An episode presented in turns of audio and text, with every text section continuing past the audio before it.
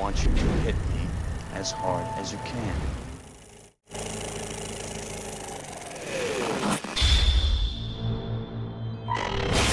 Paul Verhoeven is a prolific Dutch filmmaker who, after success in his home country directing gritty films like Flesh and Blood, began his Hollywood career in 1987 with the classic, genre defining sci fi action satire Robocop. That film, of course, famously had many setbacks and problems behind the scenes, including issues with the suit, to the point where Verhoeven believed it looked so goofy on screen that his career would be finished, going over budget and behind schedule, as well as constantly having the film getting rated X by the MPAA due to the graphic violence. But despite all that, Robocop became a huge hit, making a whopping $55 million on a $13 million budget.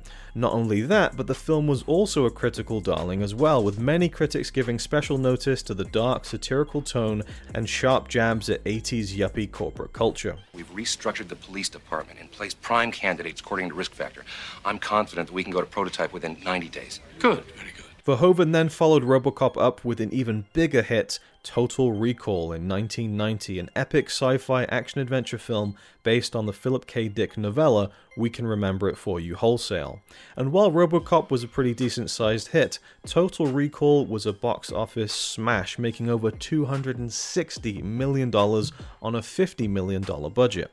The film, like Robocop, also retained Verhoeven's patented disdain for capitalistic exploitation and even slipped in themes about the dangers of privatizing natural resources, as well as an explosive proletariat revolution.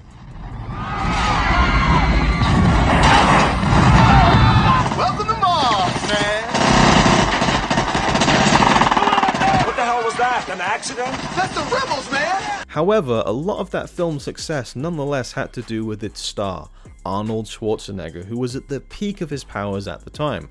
I mean, before the role of everyman turned super spy, or is he Douglas Quaid in Total Recall? Arnold had already amassed a lot of cultural cachet due to the combined successes of classic 80s films like Conan the Barbarian, The Terminator, Predator, and Twins. So after the success of Total Recall, the director and star now had a huge blank check to play with. Now the question was, how were they going to cash it?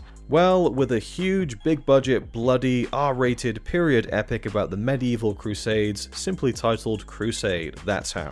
But why did this film ultimately not happen? Especially given how successful both Verhoeven and Schwarzenegger's track record had been up until then. Well, we're going to find that out together in this episode of Movie That Almost Was. Now, the epic script for Crusade, written by Walon Green, who previously wrote the screenplay for Sam Peckinpah's famous deconstructionist western The Wild Bunch, was too great of an opportunity for Verhoeven or Schwarzenegger to pass up.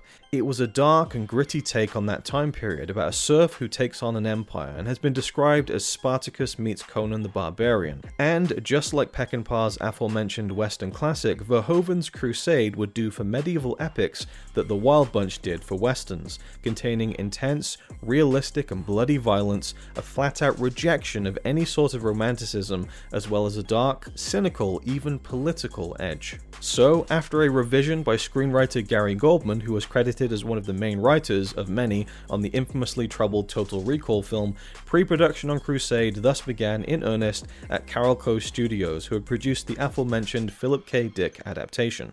As for the story itself, the protagonist would have been a serf named Hagen, who was also a conman and thief, not that dissimilar from Schwarzenegger's previous Conan the Barbarian. However, in this film, Hagen is caught trying to steal some gold, and is eventually sent to be executed by public hanging. Though using his wits, Hagen gets himself out of the execution by literally burning the shape of a cross onto his back, successfully conning his way into getting the people in attendance, including the corrupt and fanatical Pope Urban II, to be played by Charlton Heston, into believing this was some sort of divine intervention, which ultimately pays off and saves his life. However, afterward he is then knighted and sent to fight the titular Crusades as a symbol of God's forgiveness, even getting a few devout followers who believe in his holy divinity. The villain of this piece, or at least the main villain, as there are ultimately several, was Count Emmik, to be played by Gary Sinise. Turns out Emmik is the half brother of Schwarzenegger's Hagen, who he himself is the bastard son of the local lord and Emmek's father. This makes Hagen a danger to Emmek's claim, so Hagen must be eliminated at all costs.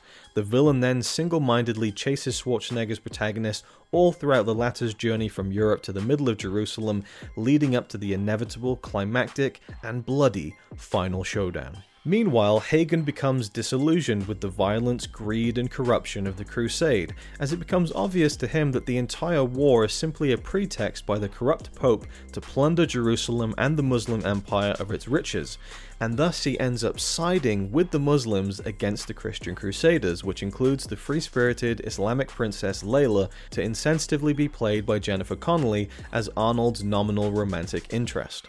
Finally, the climax would have been a massive, gory battle in Jerusalem, including giant armies of armored soldiers colliding bloodily, swords clashing and searing flesh, catapults throwing decapitated heads, and fires and explosions raging everywhere, the whole nine yards, putting its huge budget to good use.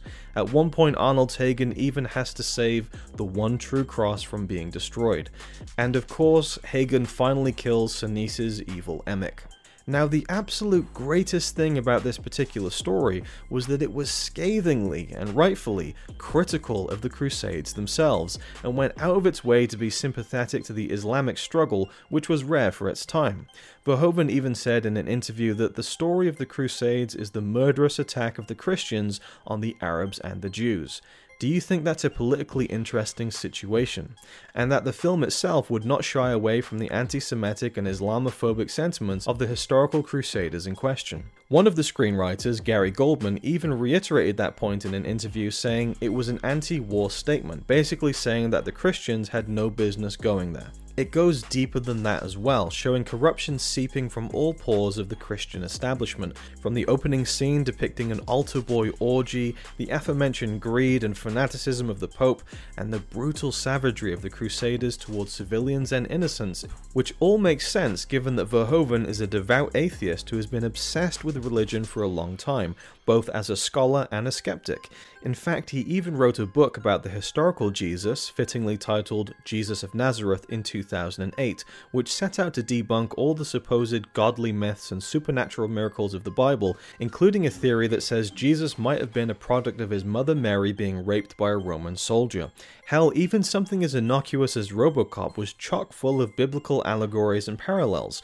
This includes things such as Alex Murphy being murdered while his body is positioned in the shape of a cross, the theme of resurrection, and Robocop walking on water during the climax. In fact, before everything started falling apart with the film, sets were actually being built in Spain and the cast was already getting assembled, which also boasted the likes of Academy Award winner Robert Duvall as a disillusioned priest and John Turturro as Hagen's comic relief sidekick. However, again, the dark realities of capitalism infringing on the creation of art led to the studio footing the bill to pull the plug on the project, due to Verhoeven refusing in a meeting to guarantee that he would keep the budget within the agreed upon $100 million, already a steep price tag, especially for the early 90s. Arnold Schwarzenegger even elaborated about this ill fated meeting in a candid interview with Empire magazine, stating, It was all written and ready to go, but then Paul started going crazy. We had the final meeting with the studio and we were all sitting at this boardroom table. They said, so the budget is $100 million.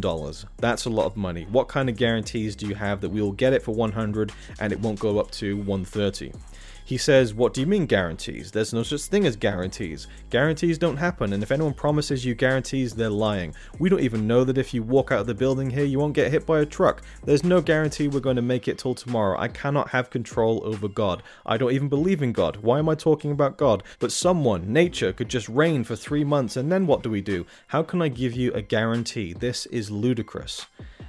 I kept kicking him under the table, trying to tell him to shut up while we're ahead, but he just wouldn't, and that was it. That was the end of the movie. Paul always tried to be honest, but you can be a little bit selective about when to be honest and when to just move on with the project. It was a shame. So that was it, it seems. After Verhoeven's tirade, Crusade was, unfortunately and unequivocally, officially dead. Though there is a bit of Schadenfreude in the fact that even though Carolco Studios didn't want to fund Verhoeven and Schwarzenegger's $100 million epic period drama, they did instead focus on producing the pirate epic Cutthroat Island, which then became one of the most notorious bombs in Hollywood history, making only $10 million at the box office on a $115 million budget, damaging both Geena Davis's and director Renny Harlin's careers at the time, as well as bankrupting the studio into oblivion. Ouch. So what do you guys think? Would you have liked to have seen the hard R period epic from Verhoeven and Schwarzenegger? Let us know, and if you have any suggestions for us, please leave them in the comments below.